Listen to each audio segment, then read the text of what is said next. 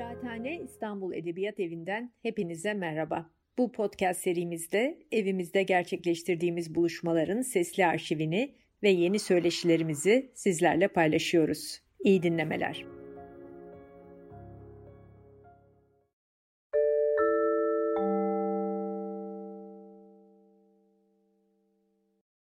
Evet, e, Kıraathane İstanbul Edebiyat Evi'nin e, pandemiden sonraki galiba en kalabalık toplantısı oluyor. Bu hoş geldiniz hepiniz. E, Mustafa Ünlü benim adım. E, belgesel sinemacıyım. Aynı zamanda P24 ve Kıraathane İstanbul Edebiyat Evi'nin e, bir çalışanıyım. E, tabii ki e, hocamı hepiniz e, Kerem hocamı gayet iyi tanıyorsunuz. E, uzun süredir e, aslında yeni bir film değil savaş sahnesi Theater of War. E, 2008 yılında yapılmış. Hatta e, Irak Savaşı gündemine de bağlanan e, ve hem Brecht'i hem savaşı e, Cesaret Ana'nın e, New York e, Public Theater'daki gösteriminin e, hazırlıklarını anlatarak onun üzerinden anlatan ve e, Brechtyen bir belgesel sinema örneği. E, onu epeydir biz burada e, göstermeyi planlıyorduk. E, ama e, göstermeyi planladığımızda gündeme bu denli oturacağını tahmin ve ümit etmemiştik tabii ki. Yani gene bir savaş var yakınlarımızda, tüm dünyanın yakınında ve bu belgesel gene bu savaş gündemiyle bağlantılı oldu maalesef. Filmi tabii daha çok film üzerinden değil ama biraz Brechtyen tiyatro, sinema, e, işte Brecht'in en çok anıldığı yabancılaşma meselesi, gerçeklik meselesi üzerinden biraz e, Kerem Hocam'la konuşacağız. E, ne demek bu yabancılaşma hocam? Nedir bunu? Bu Brecht ne demek istemiş? Öncelikle ben de çok teşekkür ediyorum davet ettiğiniz için. Yani böyle gayet e, heyecanlıyım çünkü bu kadar insan beklemiyordum ne yalan. Çünkü çok e, güzel bir hava var. İşte ne bileyim e, çok konuşulmuş belki mevzular yok, falan. Yok bizim genelde ee, bunun üç katı oluyor ama. Öyle mi? Peki tamam. O kadar da kendime pay çıkarmayayım. Ama yani gerçekten böyle çok e, böyle mahcup ve çok endişeli vaziyetteyim. E, umarım keyifli ve size de faydası e, dokunacak şeyler konuşabiliriz. Yani söyleşi olduğu için daha çok soru cevap yani böyle bir seminer veya bir derste anlatır gibi evet. değil ama e, yani o yüzden sizden de soruların e, gelmesi çok iyi olur. E, merak ettikleriniz, sormak istedikleriniz ama Mustafa Bey'in sorduğu şey üzerinden evet bu yabancılaştırma meselesi çok şey yani o filmde de alienation diye geçiyor. Evet. Ee, ve onun üzerine de eğer belgeseli izlediyseniz e, onun üzerine de alienation kavramı üzerine de var. Ama şimdi o alienation kavramı da tartışılan bir kavram. Mesela e, Frederick Jameson Brett ve Yöntem diye Türkçe'ye de çevrildi. E, Habitus kitaptan yayınlandı. Bu arada Emrah'a da bir şey yapalım. E, çünkü Emrah aracı oldu beni buraya getirdi. E, ve orada mesela estrangement'ı öneriyor. Yani alienation yerine. Ee, şimdi Türkçe hmm. Türkçenin böyle e, şeylerle tır mır mır giderin, gidiyoruz musunuz evet. bundan böyle uzayan bir şey olması aslında işe yarıyor. Çünkü aslında yabancılaşma değil yabancılaştırma. Tırma. Yani ve Türkçe'de bunu diyebiliyorsunuz ama İngilizce'de alienation'da estrangement'da aslında ikisi de baktığınız zaman yabancılaşmaya tekabül ediyor ama Jameson'ın estrangement demesinin nedeni e, tam da o Türkçedeki yabancılaştırmaya benzer bir tınısı evet. olması ve bir anlam üretmesi. Neyin yabancılaşması? Tabii bu çok kapsamlı bir konu belki ama böyle çok e, kompakt hale getirecek olursak ben e, derslerde de biraz onun üzerinden e, şey yapmaya çalışıyorum. Aslında bir yabancılaşmanın yabancılaştırılması. Yani e, dolayısıyla Brett de Almanca'da da böyle bir sözcük oyunu yapıyor. Entfremdung diye. E, ben yanlış tercüme edebilirim. Almancam yok yani kusura bakmayın ama e, bunu e, e, şeyde geçen yani o meşhur e, e, Alman ideolojisinde Marx Engels'in geçen Entfremdung kavramı yabancılaşmayı tanımlar. O yabancılaşma da zaten çok meşhur bir şeydir. Yani hı hı. emeğin kendi üretimine yabancı olması. Yani aslında o artık değeri kendi emeğiyle değil de kendisinin dışında e, bir gücün kendisinin de e, e, müdahale etmesinin dışında olan, kendisini de belirleyen bir gücün yaratması e, fikrine, daha doğrusu ideolojisine dayanarak düşünmesi ve aslında emeğin bu emek niteliğine, üretiminin kendi payına yabancılaşması diye geçer. Brett biraz Walter Benjamin'in de yani o e, dönemler çok yakın çalıştığı ünlü filozof. E, biraz onlar da tartışmaları tabii Brecht'in de felsefeye belli bir yönlerden yatkınlığı Verfremdung şeyini kullanıyor. Yani Entfremdung'dan bir yabancılaşmadan yabancılaştırmayı aynı James'in önerdiği estrangement gibi bir şey yaratıyor. Hı hı. E, dil oyunu yaratıyor. Şimdi e, burada da tabii temelde e, evet Marksist bir paradigma veya Marx'ın Engels'in e, materyalist felsefenin içerisindeki çok önemli e, bir kavramı aslında sanat alanında e, sanatsal üretimde kullanmış oluyor. Yine Brecht'in yine Marx Engels'ten e, özellikle o e, Feuerbach üzerine tezlerindeki meşhur şeyini de kullanır. Yani dünyayı artık yorumlamayacak felsefe, dünyayı değiştirecek, dönüştürecek. Hı. Şimdi o iki motto aslında Brett açısından bana kalırsa çok önemli iki şey. Ee, ve aslında yabancılaştırma meselesinin içerisinde de demin söylediğim o e, 11. tezdeki e, motto yer alır. E, burada çok şey bir nokta var. Yani Brett 1953'teki bir tekstinde bahsediyor ve bunu Althusser alıntılandırıyor. Sanat üzerine yazılarda Piccolo Tiyatro da verdiği bir e, daha doğrusu onun için hazırladığı bir konuşmanın içerisinde alıntılandığı bir metin. Yani orada benim tiyatrom felsefi bir tiyatrodur diyor Brett ve insanların davranışlarını ve e, düşüncelerini e, aslında tartışır ve bunu yaparken de tam da demin söylediğim şeyi alır. Yani yorumlamakla yetinmeyen ve dönüştüren, felsefede yapılmaya çalışılan şey. Yani felsefe felsefedir, tiyatro tiyatrodur. Ama tiyatroda öyle bir şey yapacağız ki artık o tiyatro seyrettirdiği durumları vesaireyi ve seyirciyle ilişkisini dönüştüreceğiz. Aslında hı hı. yabancılaştırma tam da bunu sağlayan bence bir felsefi diyebileceğimiz bir duruş. Ee, ve burada tabii sizin de şeyde bahsettiğiniz gibi yani tanıtımda bahsettiğiniz gibi Brecht'in genel olarak yabancılaştırmayı neye yönelik yapıyor? Şimdi hayatın içerisinde evet emeğin kendi üretime yabancılaşması var. Tiyatro söz konusu olduğunda ne karşımıza Gerçekle çıkıyor? Gerçekle ilişki evet. bağlamında. Evet tam olarak o. Çünkü e, şimdi tiyatronun şöyle bir niteliği vardır değil mi? Yani e, tiyatro bilim değildir. Tiyatro politika değildir. E, sanattır.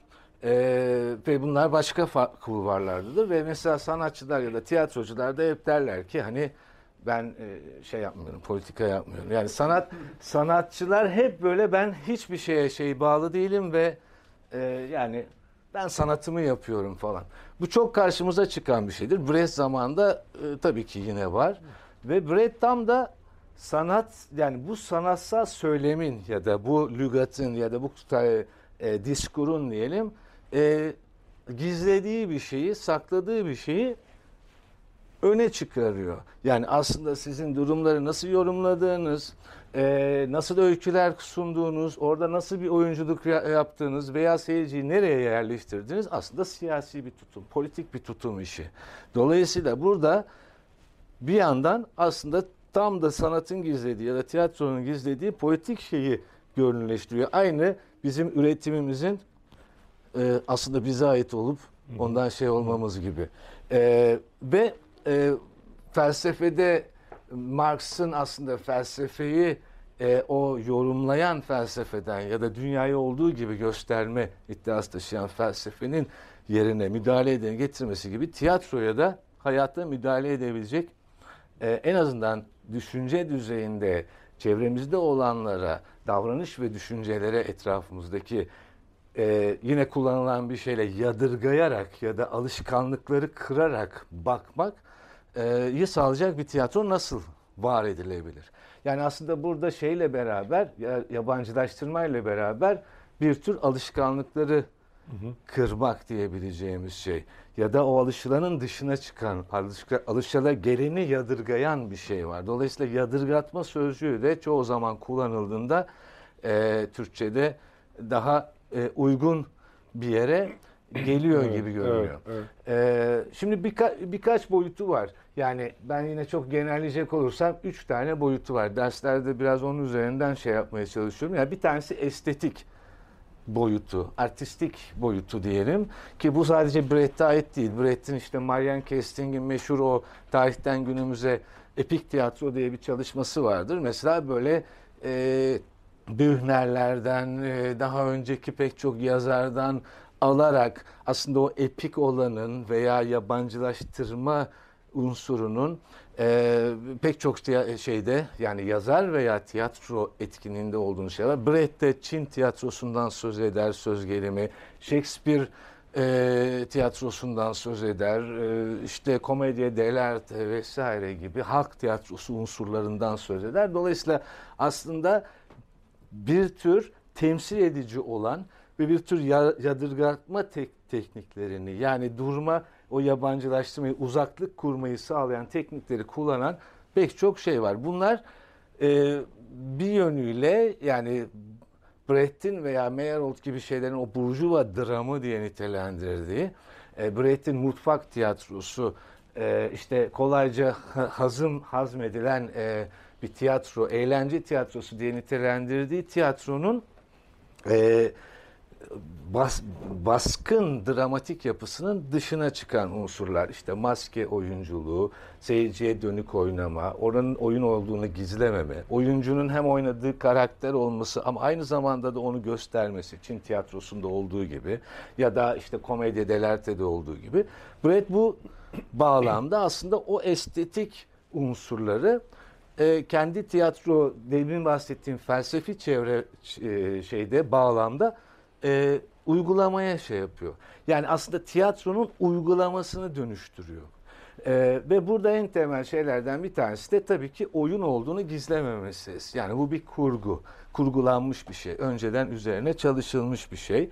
Ee, ve bunu da işte bildiğiniz o yabancılaştırma efektlerinde saydığı, döktüğü pek çok yazısında unsurla. Yani ne yapıyor? İşte ışıklar gizlenir, biz gizlemiyoruz. Müzisyenler orkestra çukuruna bırakılır, biz onları gösteriyoruz. İşte e, seyirciyle şey salon birbirinden çok böyle yalıtılır ama biz o yalıtımı ortadan kaldıracak işte anlatı teknikleri kullanıyoruz. E, olayın olduğu gibi e, kendimizi kaptırarak bundan sonra merak ederek oynamak yerine işte o sahnede ne olacağını en baştan yazıyla bize bildiriyor. Orada birisi ölecekse, birisi işte kaza geçirecekse biz artık onu zaten bilerek orada nelerin olup biteceğine bakıyoruz gibi. Yani bu bir sürü şey deniyor. Bunların çok kendi yazılarında da her tiyatrocunun buradan yola çıkarak pek çok şey keşfedebileceğini de buluş üretebileceğini de üzerinde durur. Ama bir yerde de galiba ben sizin makalenizde okudum.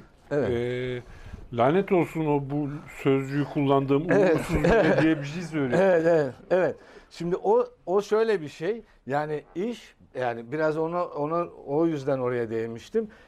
E, mesele eğer e, sadece tekniğe, efekte ilgilenirse, artistik buluşlardan ibaret olursa e, ve bütün o içeriksel ve felsefi bağlam e, bir yana bırakılırsa, e, evet o zaman tamamen şey oluyoruz. Yani e, şekli bir şey. şekli bir şeye dönüşüyor ve biraz dogmatik bir hal almaya başlıyor. Yani ne oluyor? İşte ben buraya ışıkları koyarsam orada bir tane orkestra görünürde olursa bir iki oyuncu da seyirciye dönerse oynarsa falan filan işte epik buluşlardan falan.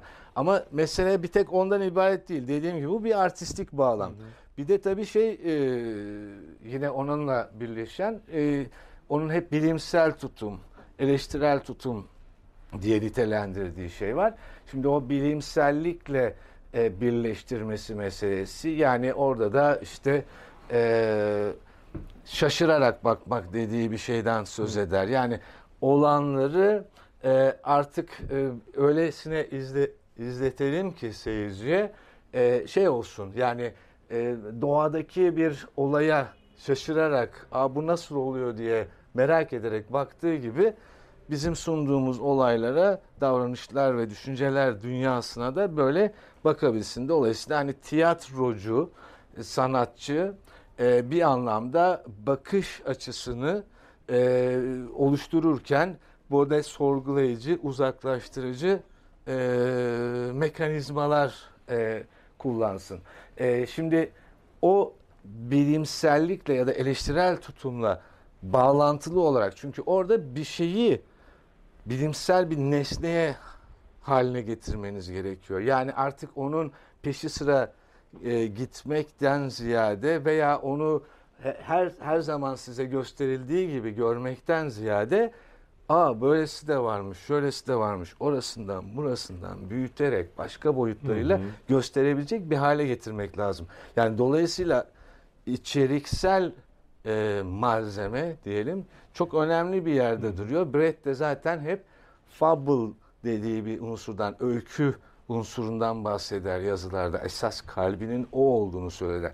Dolayısıyla mesele sadece artistik tekniklerden ibaret değil, bir anlamda o içerik ve biçimin diyelim e, örtüşmesiyle e, alakalıdır. Yani orada da işte neyi şey yapıyoruz, neyi söylemeye çalışıyoruz, bunu nasıl söylemeye çalışıyoruz ve bunu yaparken de aslında seyirciyi veya alımlayıcıyı e, nasıl sorgulama, nasıl sorulara e, e, kışkırtmaya çalışıyoruz. Yani kullandığımız artistik araçların hepsi aslında bunlarla bağlantılı olmalı. Yani sadece artistik bir e, niyet veya işte bir şaşırtma sadece salt niyeti taşımamalı diyebileceğimiz bir boyutu.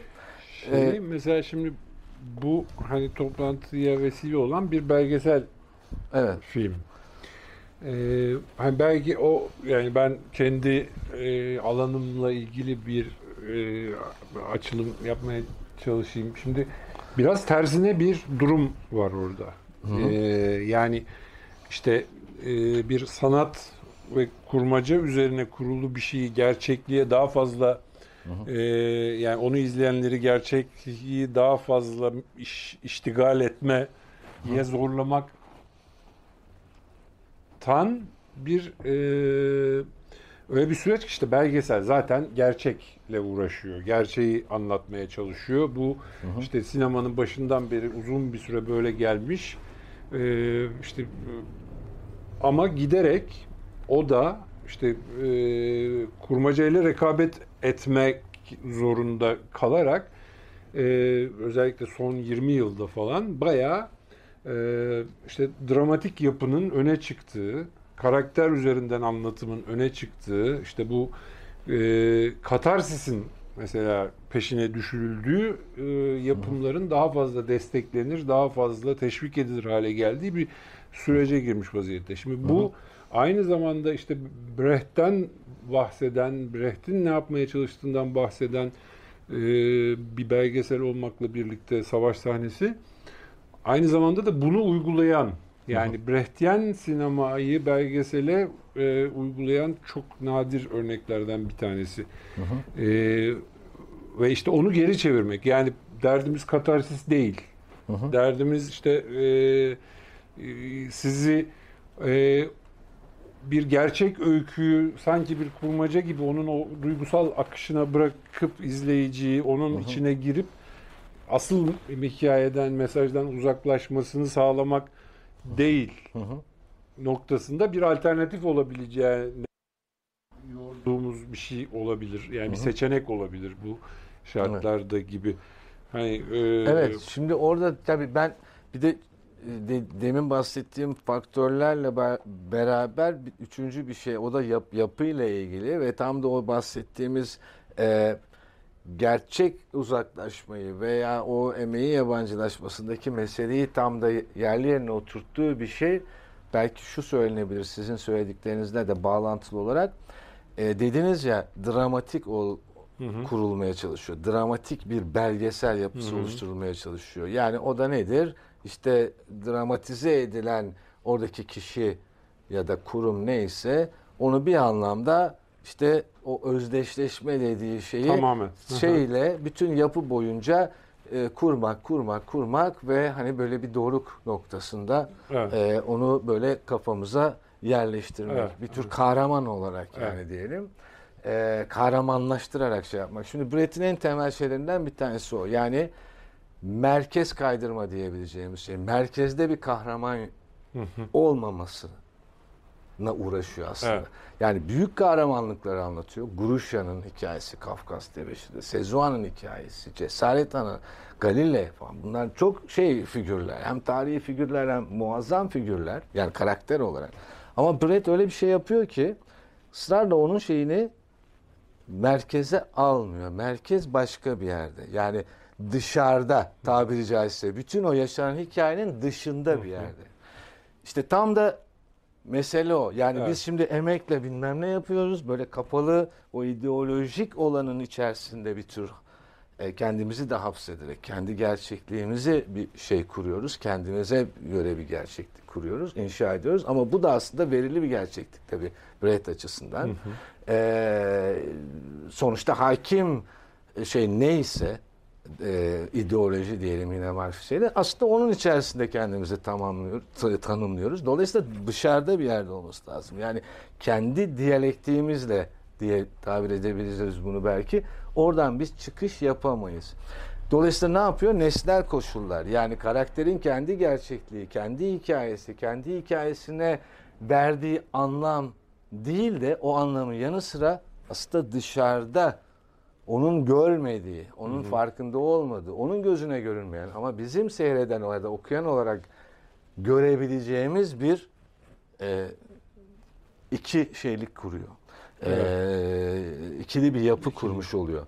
Şimdi o zaman ne oluyor? Biz bir yandan Cesaret Ağa'nın hikayesini takip ediyoruz. İşte teker teker çocuklarını kaybediyor. İşte savaş 10 küsur yıl boyunca giderek yaşlanarak e, ticaret yapıyor falan filan. Ama o esnada Brett bize çok incelikli bir şekilde o savaşın kendi işleyiş mekanizması diyelim ya da savaşın aslında nasıl her türlü değeri e, yok eden ve temel olarak da nasıl e, çıkara ve her türlü e, çıkarcılığa, ticari girişimciliğe benzer bir çıkarcılığa sahip olduğunu, öyle bir mekanizmanın işlediğini gösteriyor. Şimdi bu çok önemli bir şey. Yani Galile'de de bilim adamının şeyini tartışırken işte Sezuan'da o tam da iyilik yani sınırsız iyilik yapma, herkes için iyi olabilme, herkese memnun edebilme gibi bir meseleyi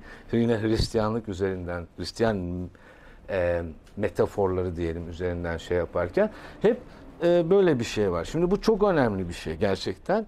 Çünkü siz- sizin dediğiniz şeyle ilişkilendirecek olursak yani belgesel bir gerçek olguyu, gelişimi sadece onun içerisinde yer alanların niyetleriyle, gerçekleştirebildikleriyle, engelleriyle onlara destek olan veya onlara karşı olanlar üzerinden kurarsak zaten o Brecht'in dediği klasik özdeşleşmeci Evet. E, dramatik yapıdır bu. Merkezi bir karakter vardır, ona karşı olanlar, destek olanlar vardır. Bir niyet taşır ve onu gerçekleştirmeye ulaşır. Başarır ya da başaramaz. İşte kısmen olur, kısmen olmaz falan. Ama bunun dışında gerçekten o kişinin veya neyse dönemin veya e, belki bir kurum şeyi de olabilir.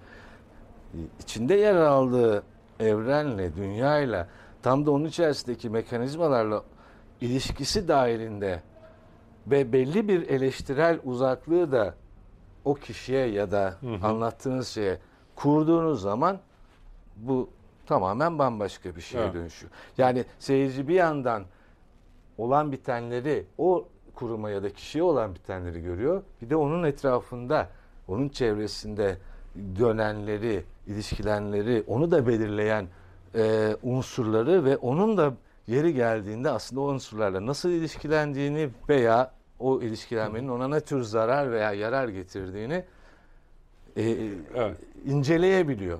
Şimdi böylesi bir şey tabii ki çok e, bambaşka bir şey. Bambaşka bir dil, bambaşka bir anlatı e, meselesi. Şimdi orada da Brett tam da kendi uygulamaları yani tiyatro içerisindeki uygulamalarda tam da bunu şey yapar.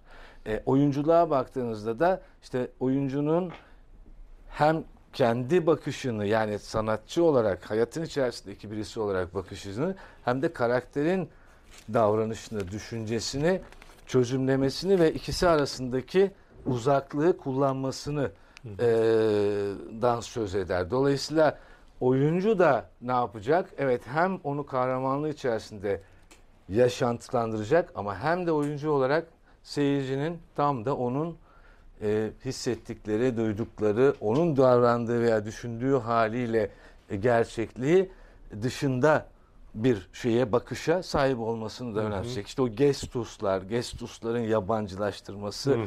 dediği e, şeyi sağlayacak. Bu bizzat oyuncunun kendisinde var ettiği bir şey olduğu gibi işte bütün o mizansen araçlarıyla, bütün o her tür e, unsurla yani tiyatronun kendi araçlarıyla beraber dekor, müzik, ışıklandırma vesaire diğer oyuncuların varlığı e, şekillenen bir şey olacak. Yani tekil bir şey de, değil. Evet. e, prosunu yakıp belgesi, bisiklete binen Hı hı. e, karakterlerden bir tanesi de mesela şu an Jesus deyince hani Hı hı. gerçek bir karakter ama Hı hı. Sanki değil mi o oraya bir Yani- gönderme o gibi geldi. İşte tabii şimdi sonuçta o kara yani izlediğiniz şöyle bir şey öneriyor. Yani oynayacağınız şeyi davranışlardan çıkarın diyor. Yani onda tipik olan ve sizin açınızdan e, onu tam olarak yani onun ideolojisini veya dünya hakkındaki davranış veya tutumunu, düşünce ve davra- tutumunu belirleyen şeyleri belirginleştirmeye çalışılıyor oyuncular açısından. Evet bu dediğiniz gibi belki işte öyle bir davranış olabilir. Veya Cesaret Ana'da işte bütün o kendi dramatürji notlarında da çok üzerinde durduğu işte onun parayla ilişkisi olabilir. Yani e, Evet. kalp parayla onu çantasına koyması, e, ısırıp onu şey yapması, onunla alışveriş yapması vesaire falan. Cüzdanın doluluğu, hışırtısı şık şık şık şık kullanması falan filan gibi veya işte rahibin veya İsviçre peynirinin. Şimdi şöyle bir şey var. Yani merkezde cesaret ana değil aslında bütün şey olunca rahibi işte Ay- Ayrif'i, İsviçre peyniri, Katrin vesaire bunların hepsi aslında bütün o savaşın içerisinde o merkezi karakterimiz gibi kadar o savaşla o dünyaya ilişki kuruyorlar. Onunla da ilişki kuruyorlar. Bizim bunların hepsini beraber yani rahibin konumunu, askerin konumunu, Evet. işte e, oradaki bir genç kızın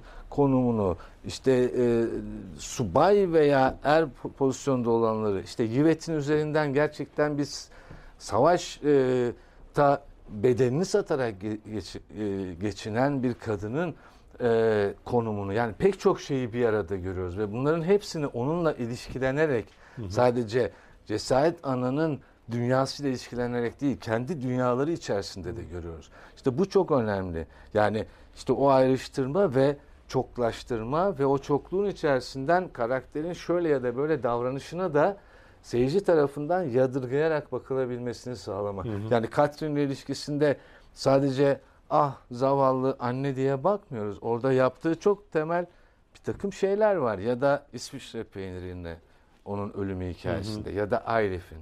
Yani dolayısıyla seyirci kahramanın tabiri caizse göremediğini bunları beraberce ele aldığınızda görme Evet. şeyine sahip oluyor. Yani dolayısıyla kahramanın aslında o ya- kendi yabancılaşması içerisindeki debelenmesi diyelim, aymazlığı e, tabiri caizse seyirci tarafından o aymazlığı ve e, ilişkiselliği içerisinde bir eleştiri, uzaklaşma konusu olabiliyor. Yani Hı hı. doğru bir şekilde çalıştığında. Çalış- Yani hem artistik araçlar hem oyunun kendi yapısı hem de gerçekten orada bütün oyuncular ve vesaireyle seyirci arasında kurulan ilişkinin nasıl kurulduğu üzerinde.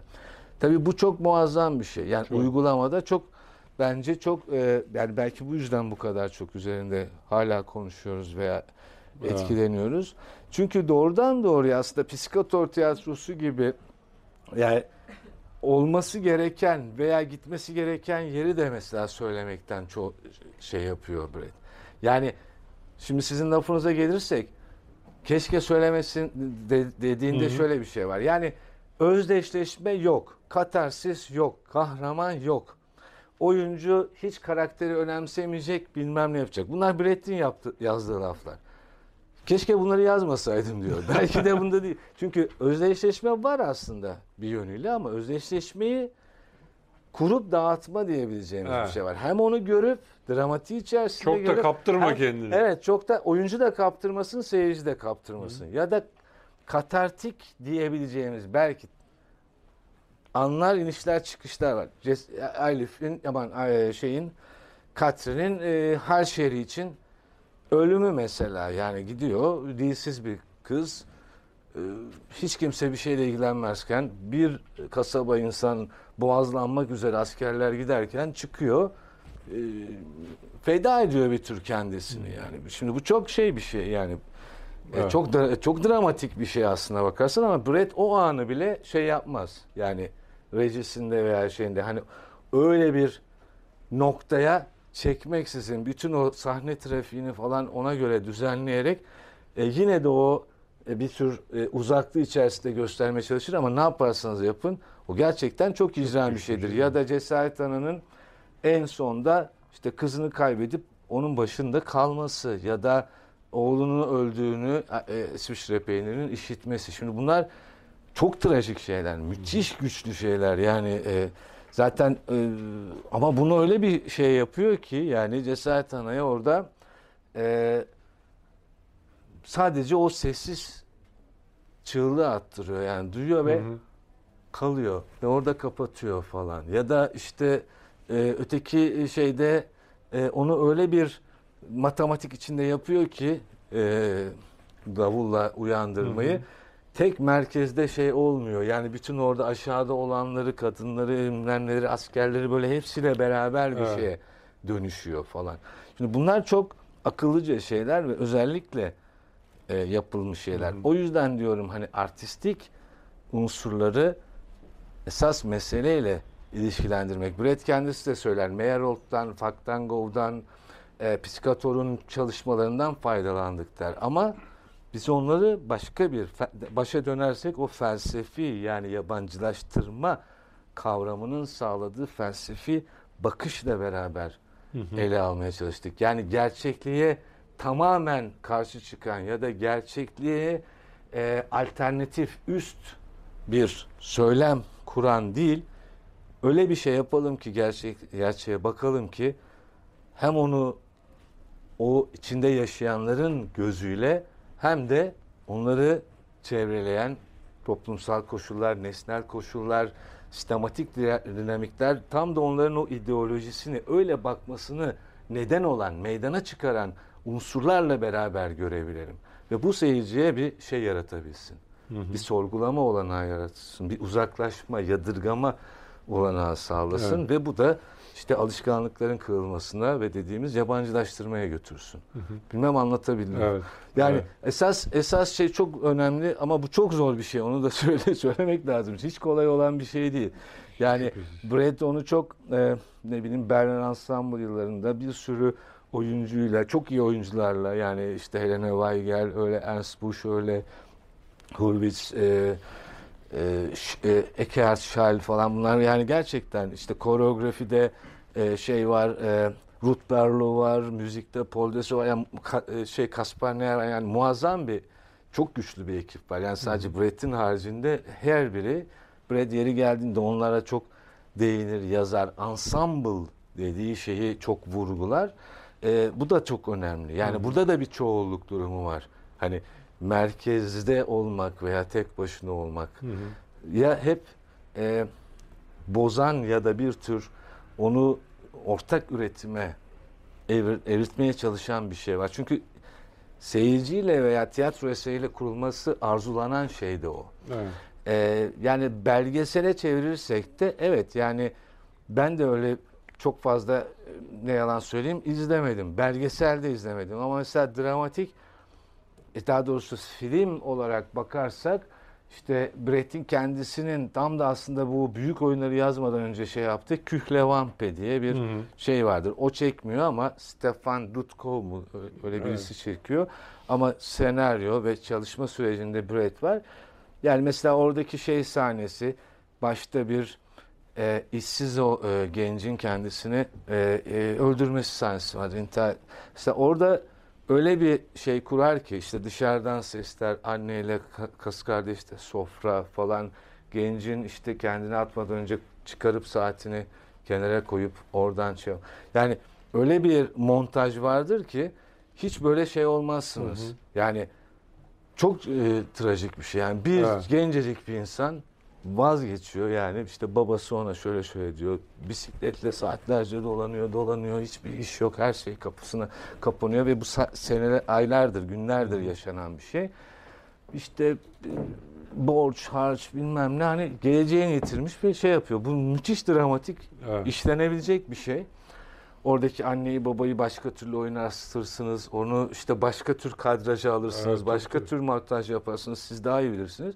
Ama Brett hiç onları yapmıyor. Atılmayı da bizzat gö- göstermiyor. Yani atlamayı da göstermiyor. Ama ondan sonra işte apartmandaki çeşitli veya onunla karşılaşanların konuşmalarını gösteriyor. Yani tamamen dramatik anı merkeze almaksızın onu çevreleyen etrafta neler olduğu işte orada ne oluyor zaten gazete haberleriyle başlar E, Almanya'da şeyler bu işsizlik şu kadar falan.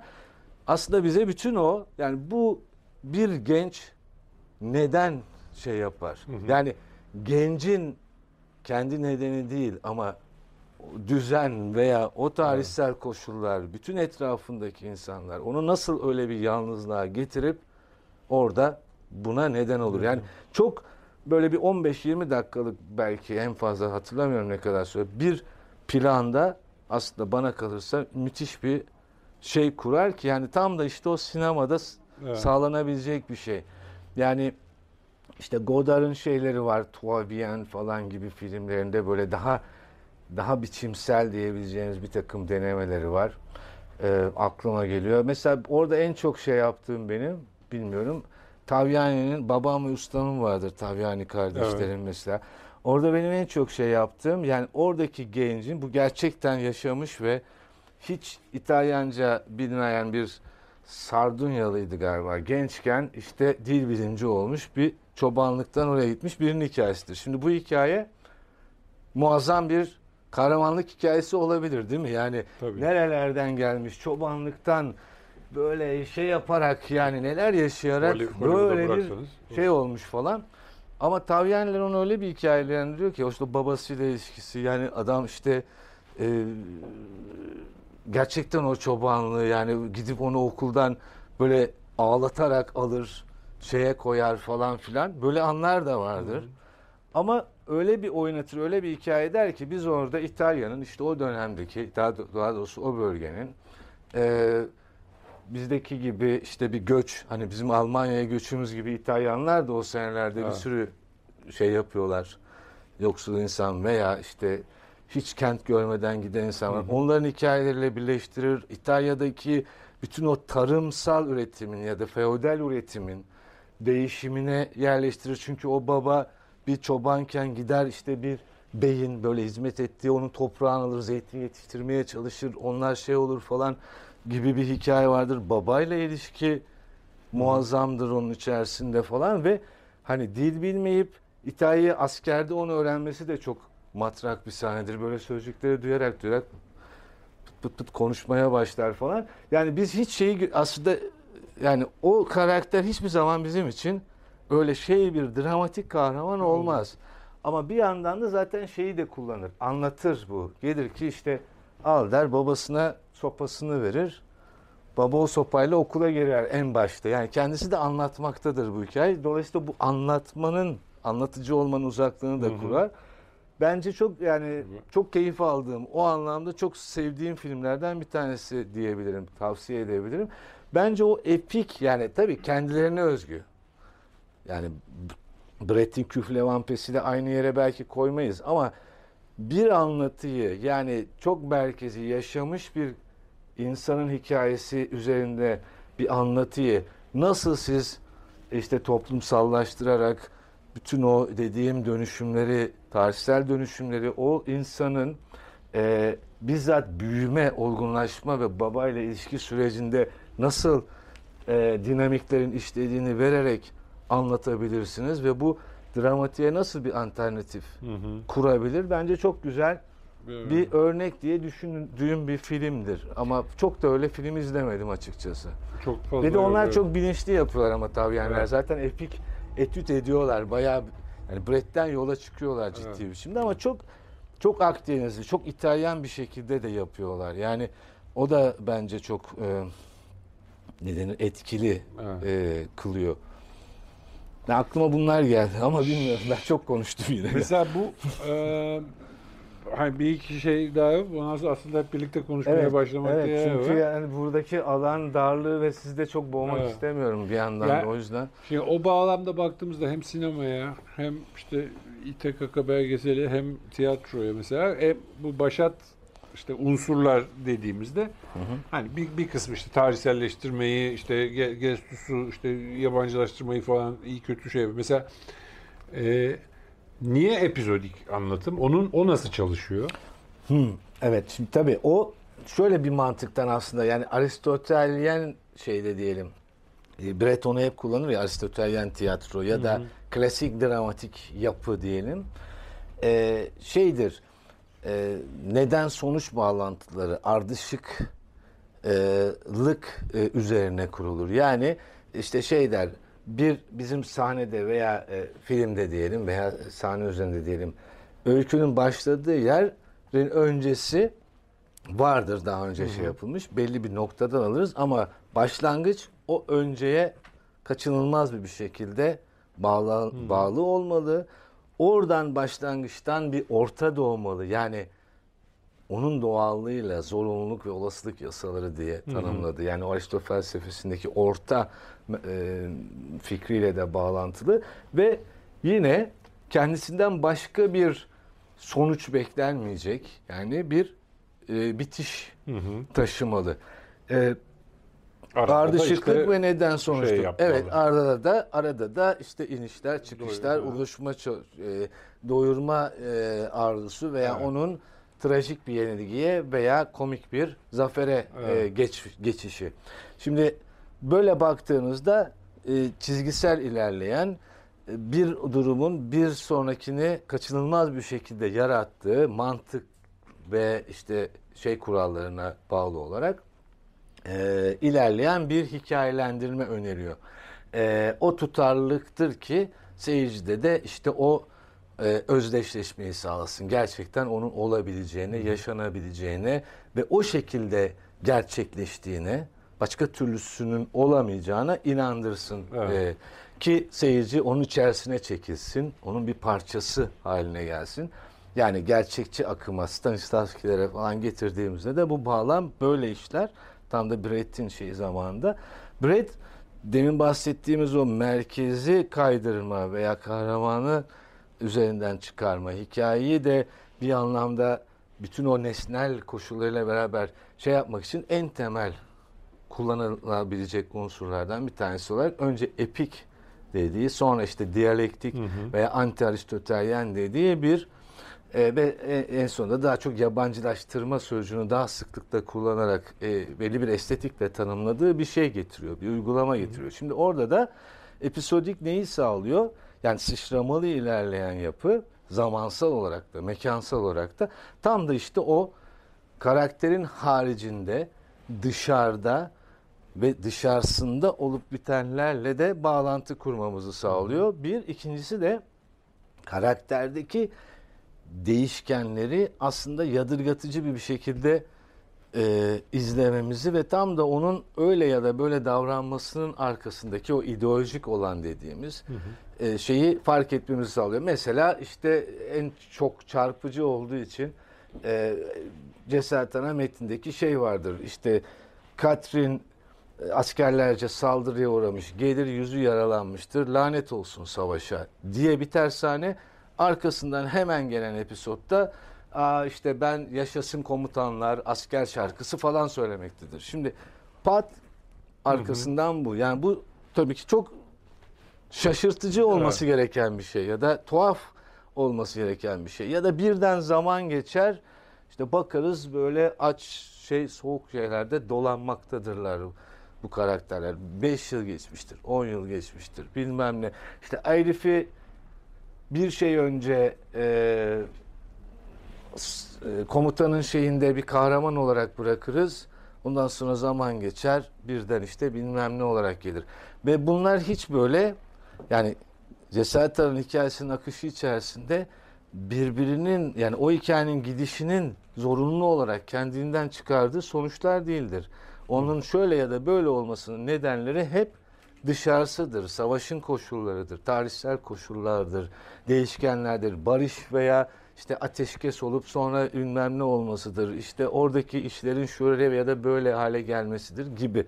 Yani dolayısıyla episodlar size tam da böyle bir anlatı kurma e, imkanını veriyor. Hem tezatları, çelişik olanları gösterme hem de nesnel koşulları içerisinde evet. durumu gösterme. Orada mesela Elizabeth tiyatrosundan, Shakespeare'den de etkilendiği şeyler vardır. Yani Shakespeare'de de böyle Tabii Bretonları çok farklı kullanıyor ama hep böyle bir karakterin işte Macbeth'in öyküsü, 3. Richard'ın öyküsü vardır ama bir de işte sokaktakiler böyle halk bir kendi arasında konuşur. Soylar gelirler işte bu Macbeth'te şöyle böyle, 3. Richard böyle falan bir şeyler yaparlar falan. Böyle hep böyle başka zamanları ve başka odalarda ne oluyor, başka insanlar o sırada ne yapıyor falan filan onları da bize gösterir.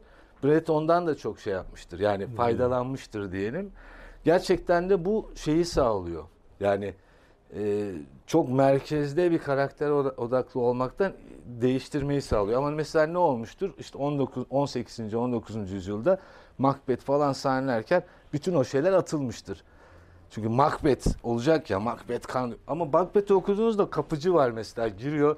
Aa İngiliz terzi bilmem ne yapmış, şu bilmem ne yapmış. Hadi gel falan. Ya orada bir Duncan ölmüş, birden böyle bir adam çıkıyor. Bir şeyler falan. Şimdi bunlar çok aslında episodik olarak çok enteresan evet, şeyler. İşte evet. Behret de buna benzer şeyleri kullanıyor aslında. Yani episodik şey tam da bunu sağlıyor. Ya da üçüncü sırtta işte öldürüyorlar şeyi işte biz Hastings'i sonra haberci çıkıyor. Ey diyor işte ya diyor dünya ne hale geldi işte Hastings'ten bilmem nereye diyor ama kimse bir laf etmiyor falan diyor gidiyor falan. Şimdi bunlar çok ilginç şeyler yani e, dolayısıyla nasıl işlediğiniz yani metinden bağımsız onu nasıl sahneye uyguladığınız da çok önemli. Evet. Macbeth'i alıp Lady Macbeth, Macbeth üzerine pompalayarak vermeniz başka bir şey. Orada cadılar var, kapıcı var, sokakta var. Onlarla beraber vermeniz başka bir şey. Bir de onları Brett'in işlediği gibi bir işlemeyle hı hı. düşünmeniz bambaşka bir yere götürebilecektir. Yani Brett'in aslında estetik ya fikirsel olanakları hem yazarlık hem de sahneleme yönden çok e, esinlendirici çok şey e, evet. vaat ediyor diyeyim. E, diye düşünüyorum bilmiyorum. Evet bu arada evet artık evet, birlikte de konuşmaya bayağı, başlasak bayağı iyi şey olur. Yaptım, Yoksa havayı da bitirdim galiba. ben henüz pandemi olmamıştım. Bugün olur muyum bilmiyorum falan.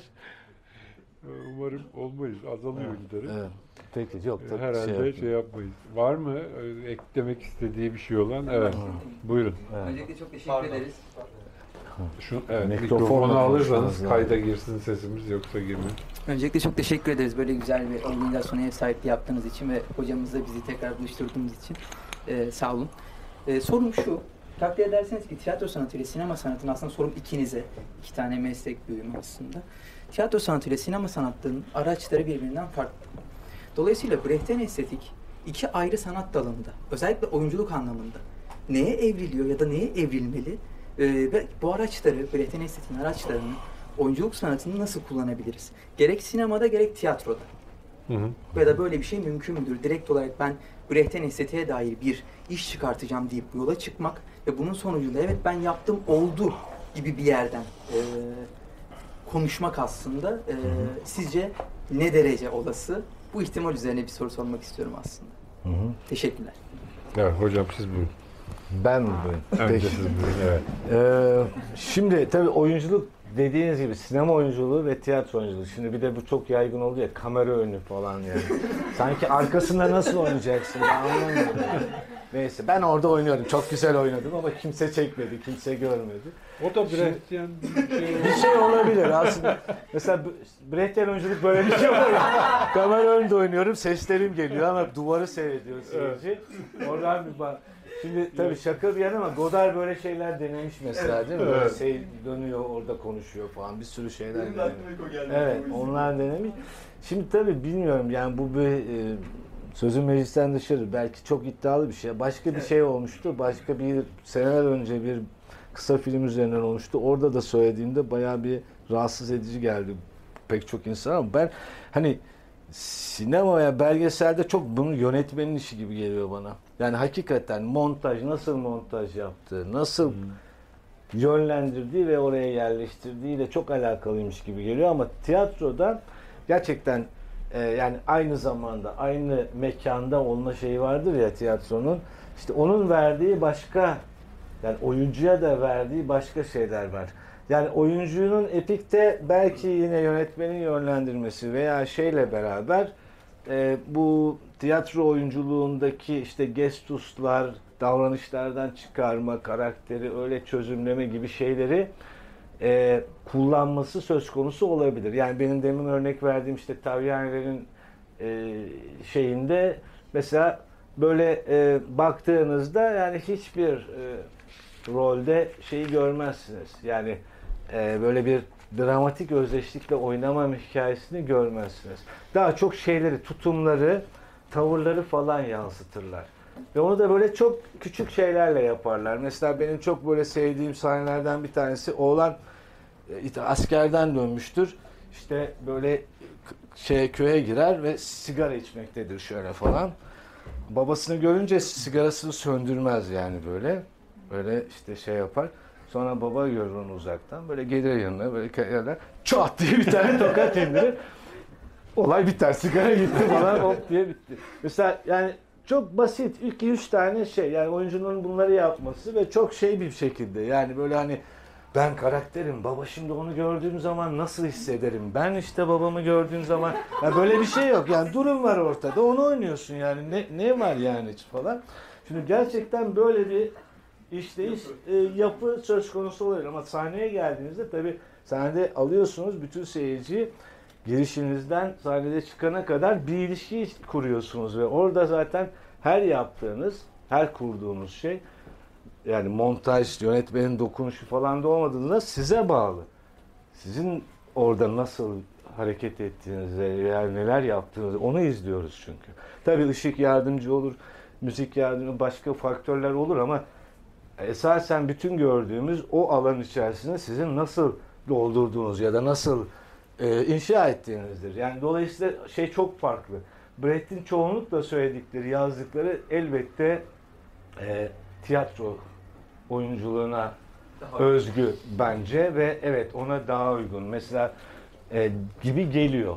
Ama daha çok işte yönetmenin e, yönlendirmeleri, e, işte ne denir oyuncuyu direkt şey e, o e, planı veya neyse çekmeden önce nasıl oraya getirdiği, çalıştırdığı bunlar da tabii önemli unsurlar. Ama mesela e, bazen mesela o tarz şeylerde hiç oyuncu olmayanları tercih edenler de var. Mesela epik işlerde. Yani gerçekten oyunculuk yapmış değil de herhangi hayatın içerisinden herhangi birisi. Tam aslında belki de oradaki işi yapan, bizzat yapan, işçi ise işçi, köylü ise köylü, öğren birilerini oynatmak çok daha işlevsel olabilir. Yani oyuncunun o bir de dramatikten özdeşleşmeden kurtulmasıyla uğraşmaktansa verirsiniz onu onunla falan yaparsınız gibi bir yere de varabilir iş yani. Burada Mesela dram, özür dilerim. Dramatikte de mesela şey çok enteresandır. Pudovkin'in o meşhur kitabı vardır ya sinemada oyunculuk. Şimdi bir başta Pudovkin der ki şimdi aynı adamın şeyi de aldık. Yüz ifadesini aldık. Yanına da işte birinde bir tabut koyduk. Tam yanlışsa e, emin değilim aklımda. Birinde bir kız çocuk koyduk. Birinde de işte ne bileyim bir doğa manzarası olsun. Şimdi ifade değişmiyor. Arkasında çocuk geliyor. Seyirci onu Aa işte çocuğa böyle sevgiyle bakan bir adam. Tabut geliyor. Ah işte ölüm karşısında hicran neyse üzüntü, keder duyan birisi. Doğa geliyor işte doğanın canlanmasına sevinç falan. Adam hiçbir şey yapmamış ki böyle bakmış. Neyse yani bakışı neyse onunla bakmış. Ee, ama mesela tabii bu daha Stalin, yani o zaman da olduğu için Stanislavski sonra da gider Stanislavski şöyledir çok iyidir falan filan. Başta söylediği onun Evreynoğlu'la işte ne bileyim e, Eisenstein'le vesaire yani o stüdyolarda Meyerhold'lar etkileşiminde yaptığı şeylerken onları koyup sonra birden Stanislavski ve onun şeyine gömmesi enteresandır o kitapta ama belki de mecburiyettir bilmiyorum. Ee, bir de tabii hikaye anlatma meselesi devreye girdiği zaman başka bir biçimsellik, gerçekçilik falan önemsenince sinemada onunla bağlantılı olarak evet Stanislavski gerçekten oyuncu o gerçekliği, gerçek an hissini e, yapılandırmaya dair pek çok şey sunuyor. Ama epik oyuncu bunlara ihtiyaç duymaksızın oynayabilir ve pekala e, öyle bir kafadaki yönetmenle de çok ilginç şeyler çıkabilir gibi düşünüyorum, bilmiyorum yani. Ama e, dediğim gibi buna çok fazla belki daha fazla düşünmek lazım, kafa yormak lazım. Gene sizin bir makalenizden arakladım. Ee, şey Brecht'in söylediği e, bununla aslında bence çok bağlantılı ama ben onu fa- farklı bir nedenle arakladım diyeyim. E, o Berliner Ensemble zamanında galiba söylemiş. Gözlem yapmak için Evet, karşılaştırma yapmayı evet, öğrenmek gerek.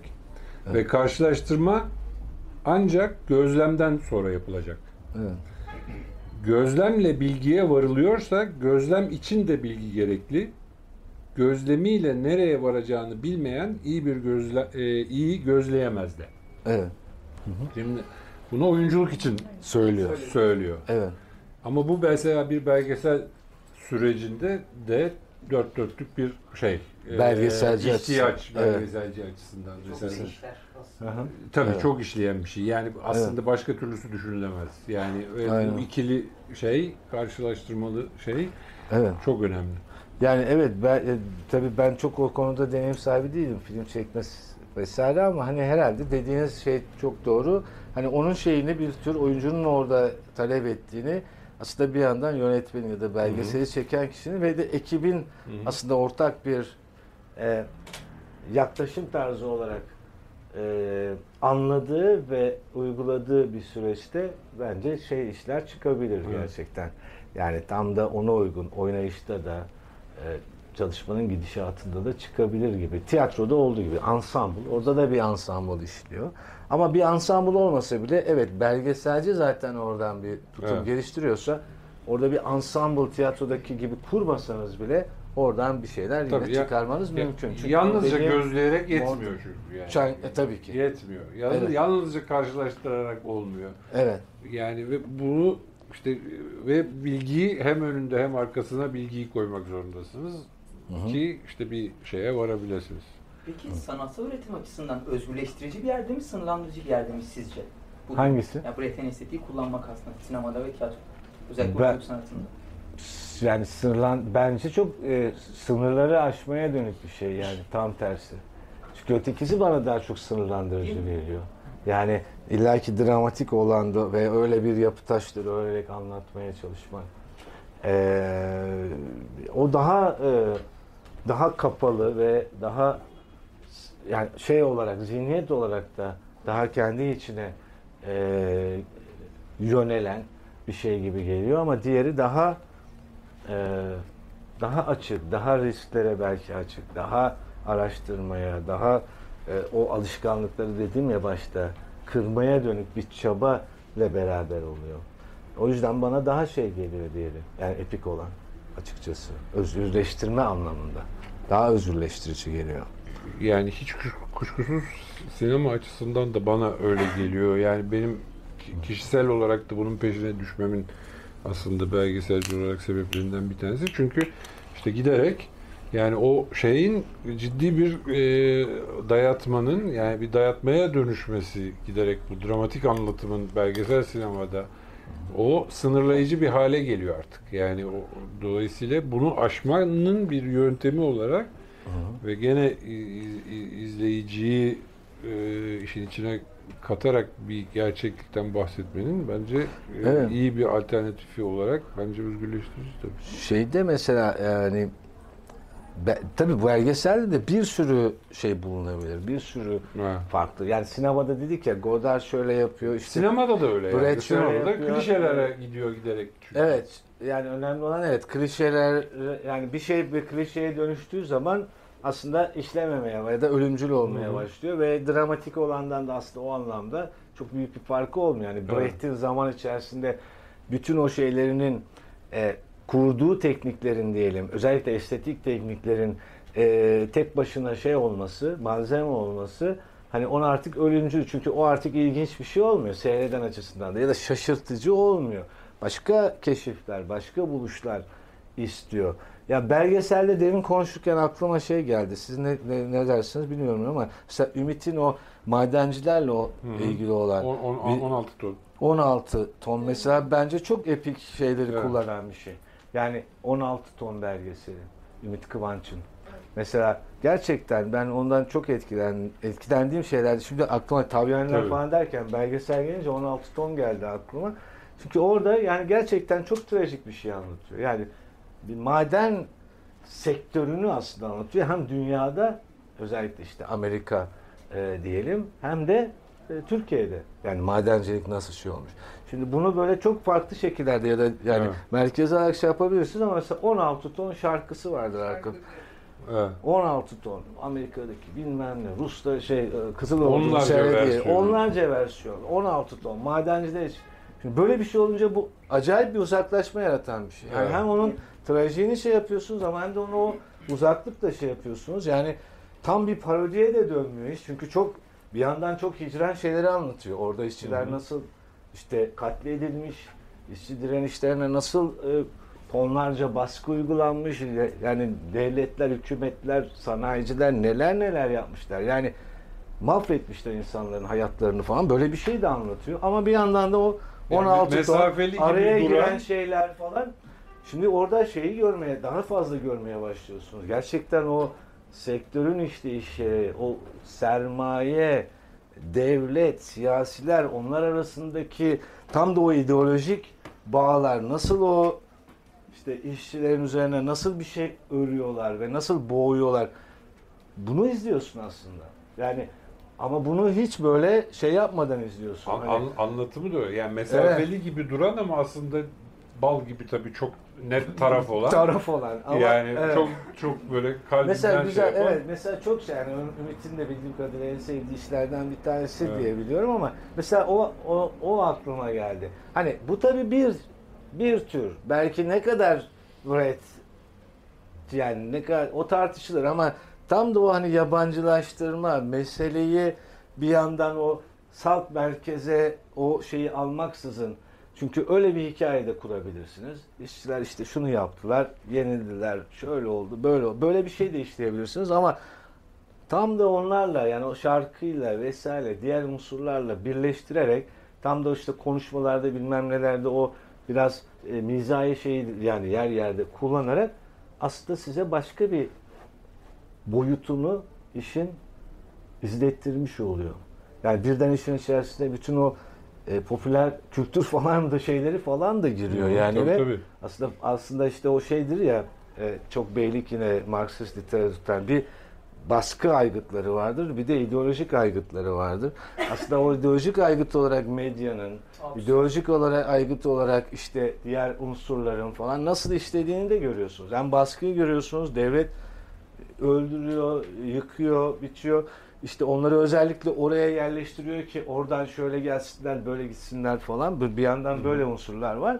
Bir yandan da o ideolojik unsurlarda nasıl kullanmış, nasıl işlemiş, nasıl yani bence o yüzden çok e, yani çok iyi bir iş diye düşünüyorum. Yani Evet. iyi işlerden bir Yeni tanesi. yeni güncelledi bir de onu. Yeni Evet, versiyonunu güncelle. yaptı şimdi. İnternette açık izlemenizi öneririm. Ben de yani tavsiye ederim. Yani gerçekten e, ilginç.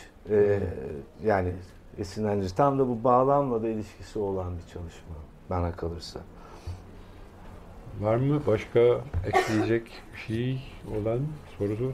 Sormak isteyen yani yorulma havanın şey olmasını da çok iyi anlıyorum ama umarım bayağı bir şey oldu. Evet ben de öyle umuyorum. Ee, yoksa toparlayabiliriz sanıyorum. Peki. Ee, var Tamam. mı sizin hocam ekleyeceğiniz, yani ben, bahsedeceğiniz ben bir eklemeye şey? başlarsam çıkamam.